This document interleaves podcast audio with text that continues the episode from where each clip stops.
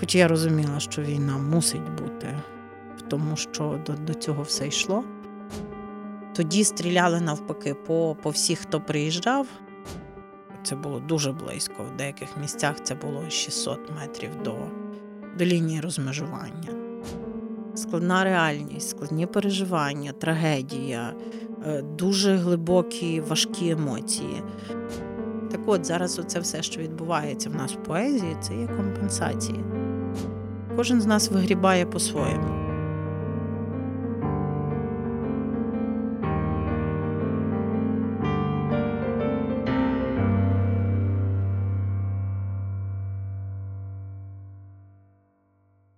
Привіт! Це подкаст Поети, поетки війна від літературного роз'єднання Грань.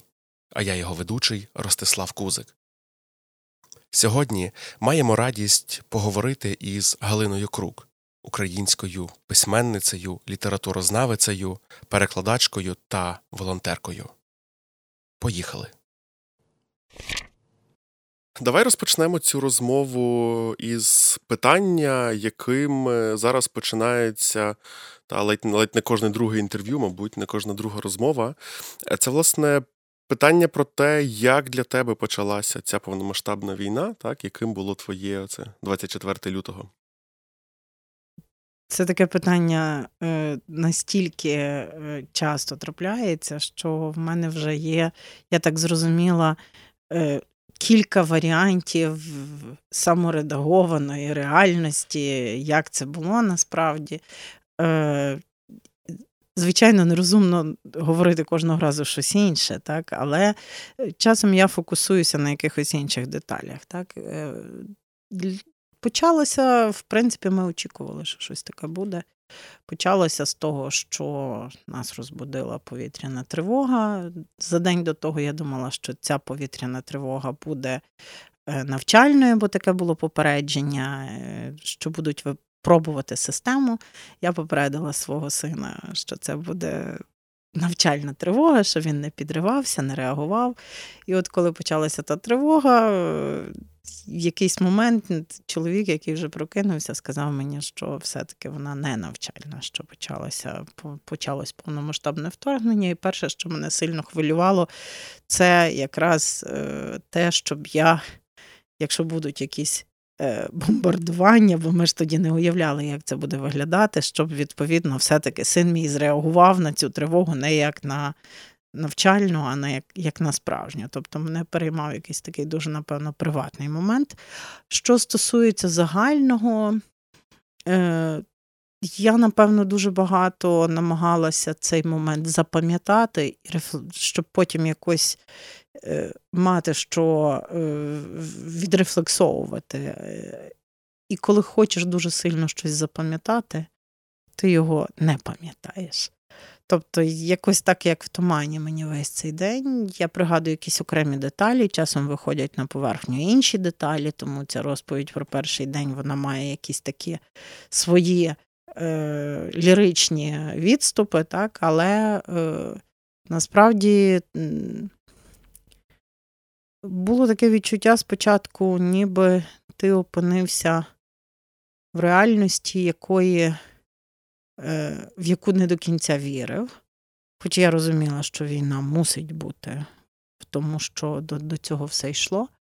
А з іншого боку, було таке розуміння, що від кожного твого, від якоїсь реакції, від кроку, від того, що ти будеш робити, може щось залежати. І оце таке було такий був момент якогось такого крайнього зосередження. А бачиш, бо це багато хто взагалі з тих, хто якось має справу з інтерв'ю, завжди кажуть, що ой, та це вже таке заїжджене питання. Я довго думав про це, чи його завжди ставити в, в епізодах подкасту, але зупинився на тому, що таки так, бо для мене це питання, власне, про кожен окремо взятий досвід. І і для мене цей кожен окремо взятий досвід він є важливий. Думаю, що версій цих так багато, тому що ми потім аналізуємо постфактум. І всі наступні наші досвіди і думки, вони часом псих... записуються психікою десь чи пам'яттю, вони записуються як якась одна з версій реальності. А реальність була дуже такою простою в цей час. Дуже простою. Мене здивувало, наскільки ця реальність в стресовій ситуації, навіть в такій якійсь незвичній, наскільки вона банальна. Тобто ти чекаєш, що будуть якісь спецефекти, ти чекаєш, що буде як у фільмі, е, от ти живеш, ну, мається на увазі у Львові, так? Тобто ти чекаєш, що ця війна, яка от почалася, вона якось буде виглядати воно по-інакшому. А ти бачиш тільки другорядні деталі. Ти бачиш натовпи людей, які проходять через вокзал, ти бачиш їхні очі, і це дуже багато говорить. Але немає такого пафосу, скажімо, якого ти очікував від героїчних фільмів. Тобто, це дуже такий дивний. Е, дивний момент, і ти постійно, коли ти в це включений, коли ти знаходишся всередині, оптика твоя зовсім інакша. І от я намагалася це запам'ятати, ці відчуття. Я собі робила короткі нотатки, коли могла. Е, коли взагалі була в стані якось рефлексувати на це. Але я помітила, що для мене в цьому режимі виживання е, цього такого е, екстремального так, досвіду, бо ніби не кожен з нас досвідчував початок війни от, ну, до того. так, Ніхто не мав, мало хто мав, скажімо так, такий досвід, то, відповідно, це такий. Таке дивне відчуття. Я навіть не знаю, як його назовні пояснювати. У мене постійно проблема за кордоном, коли доводиться якісь досвіди наші за останніх півтора року пояснювати. Дуже складно знайти адекватний досвід у тих людей. Тобто ти не можеш, ти шукаєш постійно спільний знаменник, через який ти можеш це пояснити. А зазвичай е, нема. Тобто розповісти є що, але важко бути але, зрозумілими. Але кожного разу людина може тебе зрозуміти лише в міру свої, свого досвіду, е, чи вона досвідчувала щось таке. І тут навіть дуже дивно, я пригадую, десь на якомусь е, з Варшаві на е, книжковому ярмарку. В мене був такий тандем з польською авторкою, і щоб ми мали спільний знаменник, вона е, вибрала для себе досвід доглядання за смертельно хворим батьком. І зрозуміло, що мене здивував так, здивував оцей вибір, так? але я зрозуміла, що це був її спосіб наблизитися до цього екстремального досвіду, як вона собі уявляє війну. І насправді назовні дуже часто от багато речей, до того ж, ніби ми багато читали про війну. Багато всього було е, і художніх творів, так, і якісь там намагання, е, е, ну і документальне кіно, зрештою, було з Другої світової, чи якісь там кадри окремі з цього. Косово чи чи, чи інших, от, власне, цих балканських, з балканських цих війн. Але е, насправді всі ці книжки, які ти читаєш, е, вони тобі дозволяють мати слова, але ти не знаєш, в якому порядку їх прикласти до себе. І от коли ти отримуєш таку е, таку реальність, в якій все це відбувається, коли ти отримуєш е, певний, хай вже це банально не звучить, досвід цього переживання цього, то ти опиняєшся раптом, тобі дуже багато речей стає зрозуміло з класичної літератури, з літератури про війну, з, е, скажімо, з якихось таких чужих розповідей. Я от з бабусиних розповідей дуже багато мені стало зрозуміло в тому моменті, коли почалася війна. Е, це щось таке, що між рядків, і до чого дуже важко наблизитися. Е, не маючи цього за собою, цього бекграунду. Тому я думаю, що скільки би не було написано про війну, е, є певний бар'єр е, цієї інформації, і, відповідно, далеко не кожен, хто буде її читати, він зрозуміє її, буде здатен її зрозуміти. Бачиш, а в нас так само в нас вже був навіть наш цілий пласт нової літератури, написаний після початку війни в 2014 році. І в нас, власне, був вже нас було більше так, цього воєнного досвіду. Так? Е, але це був інакший досвід. І ми, в принципі, навіть з цим досвідом нам було дуже важко справлятися власне з тим, що почалося. Я я веду власне до того, що пояснити там пересічному європейцю, в якого навіть не було цього попереднього бекграунду, тобто так, це дуже складно. Ну, е, я собі теж порівнювала, бо багато думала про те, е, про тих людей, для, до яких цей досвід е, і війна прийшла ще в 14-му. І багато думала про те, яким чином вони опинилися в ситуації, коли утікаючи від війни, скажімо, в статусі внутрішньо переміщених осіб, вони опинялися в містах, де війни не було, і де не було можливості їм бути зрозумілими. Так? І це насправді для них було лише потім. Я зрозуміла, якою великою травмою це було для багатьох. А зрозуміла я потім, це не не зовсім потім, це в 15-му році. Я зрозуміла, коли я їздила з волонтерськими е, такими виступами і е, поїздками на Донеччину і на Луганщину, то я пригадую після одної з поїздок, де ми проїхали так фактично майже вздовж лінії фронту. Тобто це було дуже близько. В деяких місцях це було 600 метрів до до лінії розмежування, тобто до лінії вогню. В деяких місцях це ще було до Е, мінських домовленостей, і ми їздили в бронежилетах, в, е, відповідно, тому що тоді стріляли навпаки по, по всіх, хто приїжджав. По журналістах е, стріляли набагато більше, тобто приваблювало це увагу, і вони на цю увагу реагували своїм чином. І я пригадую, я приїхала фактично в формі, ну вже без бронежилету, я доїжджала е, додому, і в мене був страшенно важкий рюкзак. Це е, тут, у Львові? У Львові. Я була пропахла димом, бо я була 10 днів фактично в такому режимі, без. Е, це не готелі, це не якісь там, скажімо, це це, це якісь дуже ситуативні, майже військові умови. І я пригадую, не було жодної в середовищі, я їхала в трамваї, і реакції на. Я розумію, я не військова, так?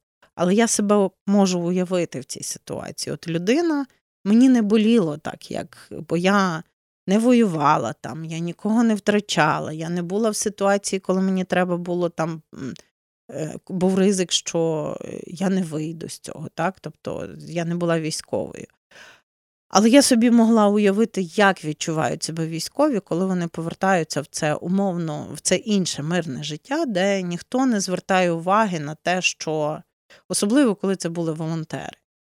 І отут, в цій, коли почалось повномасштабне вторгнення, в цій частині війни, так, дивним моментом було те, що люди, які приходили знову, вони теж не до кінця розуміли тих, які йшли волонтерами, тому що Перші справді йшли після 24 лютого відразу, як дуже багато було тих, хто йшли з власного бажання захищати країну, воювати. Словом, це була дуже подібна емоція, яка мотивувала і тих, хто йшли в 2014 році.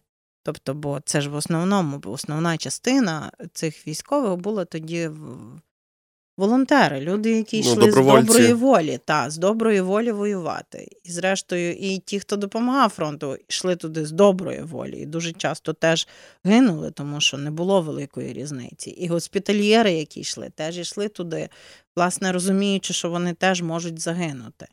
І у цей момент особистого вибору. Він зрозуміло додає цінності тому, що ти робиш, так? бо це не хтось тебе змусив, це ти внутрішньо маєш потребу. Але з іншого боку, на цьому особистому виборі і на цій, е, скажімо, я навіть не знаю, як це сказати точніше, е, на цій енергії внутрішній, ти можеш якийсь, ти можеш функціонувати достатньо тривалий час, якщо ти бачиш підтримку ззовні. І от мене зараз дуже непокоїть ця ситуація, коли загалом е, значна частина країни все-таки не живе в режимі війни. Тобто я розумію, що всі не можуть жити в режимі війни. Так, є е, люди, які тримаються за рештки, там потребують мирного життя. Але я маю на увазі, що не жити в режимі війни там. Е, постійно чутися, як на нічим не займатися більше, так, постійно чутися, як на фронті, ще якось. Але йдеться про те, щоб сконцентруватися, всі якось внутрішні сили, сконцентрувати на допомогу, тобто сконцентрувати на те, щоб розплановано, е, послідовно, не ривками, щоб не так, щоб одні згорали і закінчувалися, а інші е, казали, що їх це мало стосується, вони платять податок е, чи там ще щось, і відповідно таким чином вони включені в цю, в цю війну. так. Тобто цей момент мене непокоїть, і він дійсно пов'язаний з оцим, скажімо, загалом під час війни, е, звісно, що існує, ми, ми всі тут як сполучені посудини. Тобто дуже важко, е, якщо, якщо в тобі, якщо хтось має якийсь жаль за чимось, траур, відчуває втрату когось, так, то зрозуміло, що е, коли коли все працює в цьому режимі Сполучених Посудин, то все нормально, то той, хто має надлишок енергії, хто хоче кудись докластися, хто хоче допомогти, він може певним чином вирівняти його емоційний стан. Але якщо ці посудини не сполучені, то відповідно виникає ситуація, при якій одна людина емоційно виснажується, а інша людина шукає собі розривки, тому що вона не знає ще куди себе притулити, вона живе так, якби нічого не трапилось.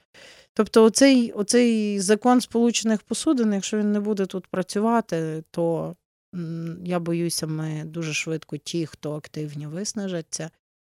А ті, хто пасивні, просто не матимуть е, жодних, я не знаю, можливостей виявити свою активність, навіть коли буде така потреба, тому що ситуація може вийти з-під контролю, виглядати зовсім інакше.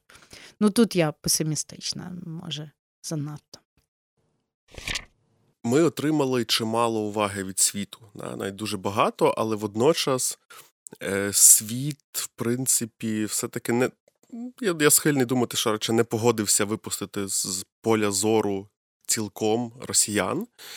І за увесь цей час е, росіяни отримують, е, та їх там не знаю, місцями ледь не притягують до мікрофонів кажуть, говоріть, та нам ніби важлива теж ваша точка зору. І росіяни цим користуються, ясна річ. Часом це в лоб якась пропаганда, часом це дуже вміло е, замаскована, замасковані наративи та в тих же ж якихось якісних фільмах, е, виставах, взагалі ну, в різних в різних різних творах. Тому тут, власне, питання про те, чи ми навчилися користуватися цією увагою, яку ми отримали. Ну, це складне питання. По-перше, ми отримали увагу, але вона все одно ділиться. Ми сприймаємося через фрейм війни. Тобто, все, що стосується війни, воно потрапляє в зону уваги, все, що є не зовсім актуальним, так, воно може відсіюватися, бо це не зовсім актуальне. Ем, це дивний такий момент. Я би сказала, це момент уваги. І цей момент уваги досить швидко е, закінчується, він досить короткий. І навіть уже зараз я так бачу, що в багатьох е, країнах в новинних стрічках України немає. Тобто події в Україні, чи це навіть там підрив дамби, чи це ще якісь інші загрози, чи це наступ, чи ще щось. Тобто, це, е, як правило, така інформація, яка ну, цікавить уже суто спеціалістів. Але що е, може в цьому плані мистецтво, що може культура? Вона може цей момент уваги продовжувати, і вона може робити резонанс. Е, Мистецтво резонує. Тобто, і це такий цікавий такий цікавий спосіб, яким варто користуватися. Е, Але і тут виникає друга проблема, тому що коли ми знаходимося всередині війни, наші креативні можливості обмежені війною. Тобто, коли це це біохімія, це е, фізіологія і все решту. Тобто людина функціонує таким чином, що коли вона виживає, вона е, креативність її зменшена до режиму виживання. І я постійно помічаю, що те, де би ми могли говорити, так, де би ми могли створити щось надзвичайно яскраве, якщо ми всередині війни, ми не робимо цього.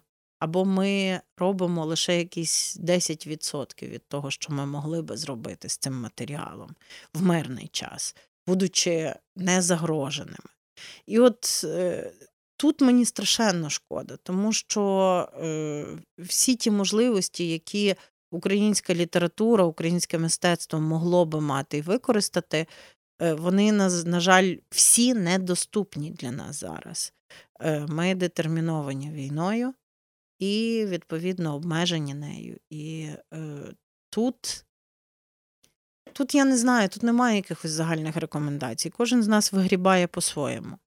Е, скажімо, е, я постійно десь маю якісь свої такі точки, в яких я розумію, що от ще ще пару сантиметрів і буде все. Тобто я вже не зірвуся десь в якійсь ситуації, або не зможу функціонувати, або не зможу зробити того, що я маю робити. Так? І постійно кожен з нас має таку ситуацію. Я знаю, що в кожного є оці свої тонкі моменти, е, де ми, де нас пробиває, де нас просто збиває з ніг якась смерть. Е, когось зі знайомих, де е, ми розуміємо, от критична точка якась в когось трапляється, десь чиясь психіка не витримує, десь людина просто намагається функціону... звести своє функціонування суто до до фізичного виживання, щоб щоб хоч так перетривати. Тобто і тут важко нарікати чи закидати нам, що ми не використовуємо всіх моментів. Ми не можемо їх використати так. Е, ми намаг... Але ми з усіх сил стараємося. Я постійно кажу, коли мене питають, кажуть, ну от ж ніби зараз війна дала Україні якісь там можливості. Війна не дала Україні можливостей, вона їй забрала дуже багато можливостей. Вона їй дала просто Е, війна, скажімо, забравши ці всі можливості, вона поставила нас таку позицію, в якій е, ми можемо щось зробити, так? можемо бути видимими. Але це не можливості. Це просто наше, попри усе, наше бажання існувати і наше бажання з цим давати собі раду це можливості виглядають по-інакшому. Ну, це такий елемент нашого виживання, власне, та. Та, бачиш, це цілком слушно, але я тут на цей. Цього разу я трошки оптимістичніше на це дивлюся, бо е, ну, з цієї точки зору, що ми втратили так багато можливостей, зокрема, багато можливостей говорити, і ми їх втратили в розумінні якомусь внутрішньому. Але я Пригадую, як з перших днів повномасштабної війни, одра буквально подекуди в перший день навіть проскакували якісь поезії, які вже дуже оперативно почали з'являтися. Та очевидно, що якась проза так це буде з часом. Так, ми знаємо та на прикладі Другої світової, там що найкращі книжки про війну з'явились там е, енні роки після неї. А в нас, мабуть, буде так само. Я можу припускати тільки. Але поезія одна з перших почала рефлексувати те, що відбувалося, і е, багато нашої поезії теж одразу почали почала перекладатися на на різні мови, так? Е, Там з знає, з якоїсь моєї бульбашки, так, це там, ну, Анета Камінська одна з перших почала одразу на польську перекладати українську поезію і так далі, і так далі. І я помічаю, як багато е, текстів різних авторів і авторок вони вони трохи змінилися. Вони стали простішими, так. Е, в, в якомусь мовному плані, і вони пішли власне більше до такого документування. Тобто поезія стала певною мірою теж таким інструментом документування, але це не якісь такі загальні речі, а туди часто замішаний особистий досвід. І це, це мені здається, працює. Е, причому працює дотепер ці особисті історії в, різних формах, так, але ну, тут ми, власне, говоримо про поезію. Ем, Вони працюють на на захід, е, тобто вони дають розуміння, бо людина може співставити якийсь чийсь досвід, закодований в вірш, із своїм, і їй так легше зрозуміти. Е, що ти, власне, стосовно цього думаєш? Якою, власне, є ця наша поезія? так? Дуже багато є щирої, я це так називаю, щирої графоманії. Тобто вірші, які пишуться з внутрішньої потреби, віршовано відреагувати на певну подію. Хтось загинув, людина так оце її якось зворушило, вона хоче це в чомусь викласти в вірші. Бо така є наша свідомість. Тобто воно не працює так само там в американців чи, чи в інших. Е, людей, які вже не мають цієї поетичної форми, де поетична форма, віршована форма е, асоціюється швидше з рекламою е, і таким неглибоким, плитким змістом. А в українській культурі от це треба поетично відреагувати. І зрозуміло, що в дуже багатьох моментах е, просто треба закрити очі чи вуха, е, бо ти не можеш позбавити людину реагувати так, як вона реагує. Це її робота з, травмою своєю. Вона дуже часто для неї цей момент цієї графоманії щирої він пов'язаний з її потребою відрефлексувати, десь знайти для себе слова, вона знаходить їх на тому рівні, на якому вона володіє цими словами. З іншого боку, звісно, війна як таке дуже важке, складне е, емоційне переживання, вона е, спонукала е, і викликала до життя дуже багато текстів, дуже хороших текстів, глибоких. Багато авторів почало писати поезію, хоч не писали її до того. Тобто, ну, як Віка Меліна, так, наприклад. Або е, багато авторів, яких, які, здавалося, нічого цікавого не пишуть, або пишуть монотематичні якісь вірші. Е, невідомо про що. Так? Тут раптом отримали такий матеріал, який е, зробив цю поезію просто надзвичайно глибокою. Тобто, оцей момент е, коли складне, складна реальність, складні переживання, трагедія, е, дуже глибокі важкі емоції е, дають, надають літературі глибини. І в цьому плані поезія дуже цікава, українська сучасна.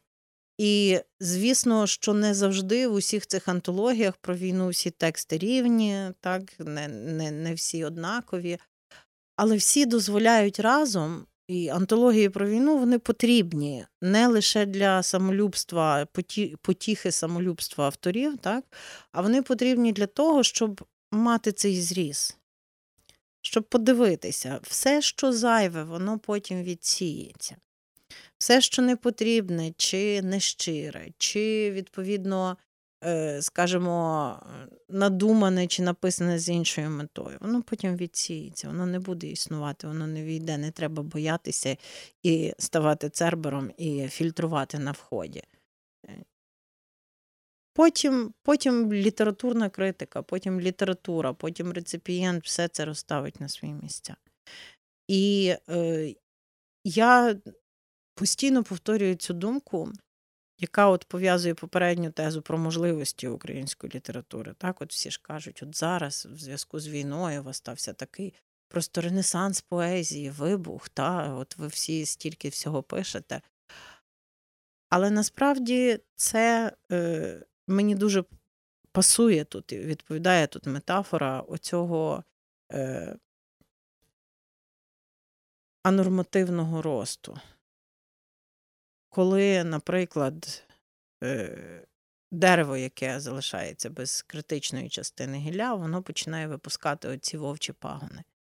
воно випускає велику кількість пагонів, з якими воно не може насправді рости. Воно не може бути постійно в цьому стані такого е, ненормального росту. Так? Воно компенсує таким чином собі можливість пережити цю ситуацію. Так от, зараз оце все, що відбувається в нас в поезії, це є компенсація. Це є компенсаційний ріст. Він він якби дає нам можливість е, рефлексу, відрефлексовувати цю реальність і можливість переживати. Тобто, хочемо ми цього чи не хочемо, поезія виконує терапевтичну функцію. Тобто, це може не подобатися, це може здаватися позбавленням поезії якихось естетичних якихось основ, так, чи, чи, чи функцій. Але так саме є. Так є завжди всі важкі часи. Е, щодо прози та інших жанрів, е, важливим є момент дійсно документування. Фіксування документування, тобто того, що дає нам література факту. Зафіксувати реальність саме в такому варіанті, бути чесним з тим, як воно виглядає. Постобробка тут неважлива, так? Неважливо, як ти сформулюєш, який ти поза тим вибудуєш сюжет. Важливо просто, щоб пам'ять наша дуже зрадлива, вона не фіксує всіх тих, всіх наших до... тобто вона записує наші наступні досвіди поверх попередніх. І якщо ми не зафіксуємо це в літературі факту, тобто в цих щоденниках спонтанних, в інтерв'ю, в якихось розмовах, в е, репортажах з, з місць, то відповідно потім не буде по чому згадувати. Тобто нам буде бракувати фактажу, ми будемо відчувати непевність, тому що навіть вже зараз важко згадати те, як ми реагували на певну реальність рік тому. Тому що ми за той час змінюємося. Ми змінюємося разом з реальністю, і наша точка входу в цю реальність змінюється, і наш кут зору змінюється. І відповідно те, що ми бачимо, змінюється, те, що ми виділяємо. І зрозуміло, для стороннього глядача, який не є включеним в цю ситуацію, важливо все. З чого ми починали, як воно трансформується. І я думаю, це, напевно, для майбутніх літературознавців дуже довго буде е, таким предметом для дослідження, що вони будуть багато е, років або десятиліть Е, будуть якось з цим працювати. Але зараз е, зараз ще важ, важко працювати з цим. Зараз треба це збирати. До речі, мені здається, що е, зараз з початком повномасштабної війни цієї такої графоманії менше. Я не знаю, може це в мене за ці роки, та ну, якщо міряти від початку війни до початку повномасштабної війни, може в мене бульбашка стала якась більш відполірована, але мені все одно здається, що більше, бо тоді це прям був якийсь вибух такий. Ну, У мене таке відчуття було, що мене знаю, завалює цими текстами. Але тоді, як мені пригадується, може були якісь випадки, про які я не знаю, але мені все-таки пригадується, що тоді не було якихось таких е, та деяких кричущих випадків, як зараз трапляються. Бо поміж всіх цих текстів, які пишуться, Е, Та трапляються та якісь завірші вірші там з сексуалізацією ракет, наприклад. Було таке якось. Е, Якась маніпулятивна проза, так. Я розумію, що вона написана в емоційному пориві, але вона там так, не знаю, там про про Бучу чи про Гостомель, так, але там авторка, яка і близько там не була, тобто вона ніби пропускає це через себе. Ну і художня література це, в принципі, нібито дозволяє, але треба ну, теж на етичну складову тут вважати, тим більше ми перебуваємо всередині ситуації. Це теж, власне, потім відсіється, чи от з такими текстами, бо це бо це, це шкідливі тексти. Когось вони задівають, когось вони ранять направду. То що з ними робити тоді? Ну, в мене є особисто таке дуже негативне ставлення, е, і я вважаю, що це треба на це теж треба реагувати на комерціалізацію оцих всіх е, трагедій війни. Ще одна проблема, так. Тобто, якщо, е, наприклад, якщо людина просто написала якийсь пафосний вірш, і вона там пише про це не виходить далі її середовище, це одне діло. Якщо людина е, талановита, вона комерціалізує тему, вона намагається з цієї теми витягнути свій ефект. Тут уже входить в гру інший етичний момент. Тобто, і тут знову ж таки, це все настільки тонкі, правда, матерії, що ти ніколи не знаєш, чи. Е, я для себе не виробила ще чіткого такого критерію, як в усіх ситуаціях реагувати. Це кожного разу різна ситуація, і, е, звісно, що будь-яка, будь-яке намагання е, використати це з комерційною метою, та буча комбуча, чи ще якісь, чи відповідно всякі інші е, такі речі, це не етично. Це не етично щодо пам'яті загиблих, як не етично знімати. Е, фабулярне ігрове кіно в реальних, е, скажімо так, е, декораціях, в реальних декораціях, бо це не декорації, це місця, в яких лежали тіла людей. Так? Це, скажімо, будь-яке місце трагедії, воно спочатку потребує певного такого моменту, певного часу коли нормально відбудеться оця меморіалізація. Тобто е, це можна по-різному на це реагувати, так, але, скажімо, в місцях е, загибелі тих чи інших людей, так, чи в місцях якихось великих трагедій, спочатку треба віддати шану тим людям, які загинули. І не завжди графоманський вірш, чи не завжди тобто, як правило, так, не є тою шаною, яку яку можуть мати ці люди. І не завжди е, ігрове кіно, яке десь там е, спотворює реальність, теж може е, може давати е, шанс цю, наблизитися якось до розуміння цієї трагедії. Але є інше питання. Якщо ми не будемо, тобто, що ми можемо в цій ситуації протиставити? Так? Тобто, це. Е, фіксація цього матеріалу всього цього потрібна, тому що пройде дуже короткий час. І якщо в нас не з'являться художні реакції на художні версії цієї того, що відбувалося, то ці, цю цю нішу заповнюють російські версії. І це от теж велика проблема. Тобто невідомо, як з одного боку недобре робити ігровий фільм, там, а з другого боку залишити все, як є. Тобто ми можемо відповідати літературою факту. так. Тобто документальним кіно, література факту. Те, що мініма... мінімізує оцю авторську авторське включення, але з іншого боку, звичайно, талановитий автор знаходить собі можливість е, цю реальність все одно перепускати через себе і рефлексувати по-своєму. Так? Тобто ми не отримуємо все одно не отримуємо від талановитого автора. Це не фотографія реальності, це фотографія його очима, але це дуже специфічна, це певні фільтри, це певні. Е, певні, скажімо, акценти. Це, от, наприклад, якщо говорити, тут дуже таким цікавим для мене е, твором є, наприклад, оця нова книжка Мехеда. Це дуже цікавий твір. Позивний для Йова. Так, як авторська рефлексія, як авторське бачення може групувати факти реальності, які є. Тобто, як, як воно. І увиразнювати ці факти, і підкреслювати ці факти. Тобто, це е, просто зовсім інший, інша форма роботи з матеріалом. Е, давай тоді ще поговоримо трішки, власне, про твою поезію. Е, Як тобі пишеться зараз? Чи не пишеться. Але знаю, що в принципі пишеться. Я маю трохи інший стосунок зі словами, ніж можна окреслити, пишеться чи не пишеться.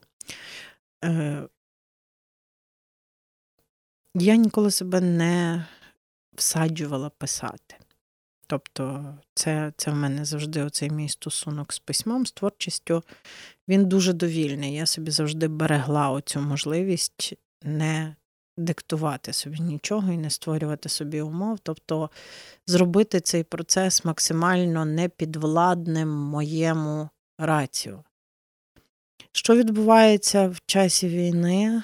Е, Пишеться з внутрішньої потреби, пишеться з сильної емоції. Е, Єдине, що я вже потім, коли ця поезія з'являється, я її, звичайно, коли вона з сильної емоції, я не дозволяю собі паразитувати на емоції читача.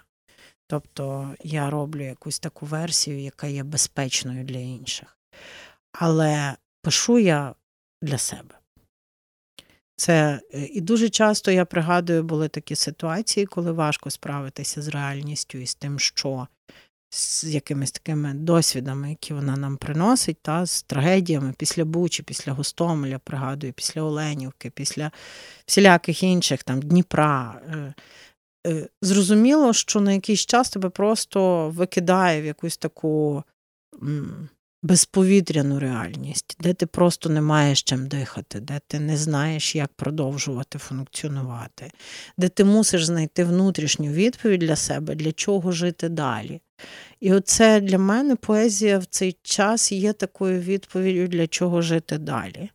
І способом примирити себе з реальністю, в якій я, або знайти сенс в реальності, яка мене Е, травмує, яка є дуже важкою для сприйняття. І я розумію, я з якогось часу помітила, що я не роблю це свідомо, я роблю це просто рятуючись.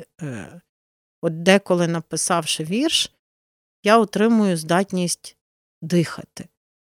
Бо до того, наприклад, е, я не могла дихати, мені було важко, і я просто не знала, що з цим всім робити. Тобто це якась така. Я думаю, що далеко не у всіх така, е, такий стосунок до поезії. Це моя якась е, форма з нею співіснування, яка виробилася за багато років. І тому в мене немає якихось. В мене є естетичні, в мене є художні вимоги до поезії, через які я пропускаю те, що пишеться вже потім на виході, але пишеться воно Е, десь всередині виникає без без цього раціонального імпульсу. Тобто так. І пишеться багато, бо багато дуже емоційних таких е, подразників. Тобто багато що викликає таку важку емоцію, з якою треба справлятися. Багато що е, повертається якимось таким несподіваним боком, що ти хочеш це запам'ятати для себе. Е, для мене поезія дуже часто є формою зберегти як. Оцією командою в комп'ютері, де ти хочеш просто всі проміжні стани реальності зберігати. І оцей вірш це є форма зберегти як. Таке. І ще я думаю, що все-таки мені як і потім багатьом із нас до цієї поезії війни буде важко повертатися або не буде хотітися повертатися. Е, взагалі, тема війни вона дуже е, зобов'язує. І назовні, коли ти постійно. Я розумію, що зараз я не можу, я внутрішньо собі не дозволяю писати про щось інше. Е, я якось це не те, що я стою над собою як цербер, воно виникає на якійсь такій несвідомій стадії, коли просто ну просто десь цей паросток, це зерно не проростає, яке стосувалося би якоїсь іншої реальності. Чомусь фокус, оцей, ця рамка, цей фрейм, про який я на початку казала, він, він змушує дивитися тільки от, власне, так. Е, хоч я думаю, що з часом, якщо ця війна все-таки буде тривати довго і буде, ми будемо змушені з нею поряд жити довго, то, напевно, якісь такі форми е, пом'якшування собі реальності через через відволікання на сторонні теми все-таки будуть. Зараз вже бачу, багато хто намагається відволіктися, ми дивимося фільми. Ми якісь, скажімо, обдумуємо якісь філософські речі, намагаємося десь дискутувати про якісь літературні явища, ніби, ніби це відбувається насправді. Але мене не покидає оце відчуття ніби.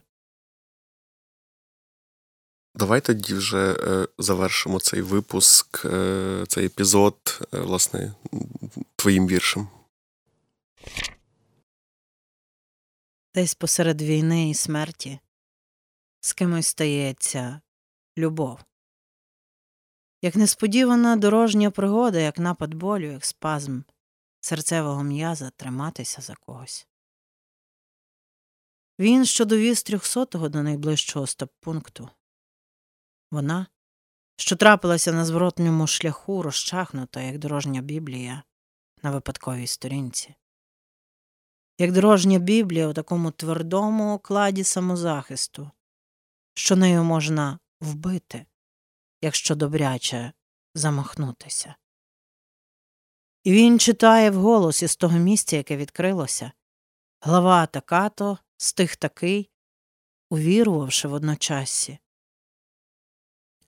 З губ її щитує справу гострішу від небезпечного леза. Нею можна голитися щоранку, нею можна впиватися щовечора, ранитися і ранитися. Жінко неминуча, чоловіче не уникний, болю нестерпний, що злютовує воєдину тут і зараз, віднині й до віку.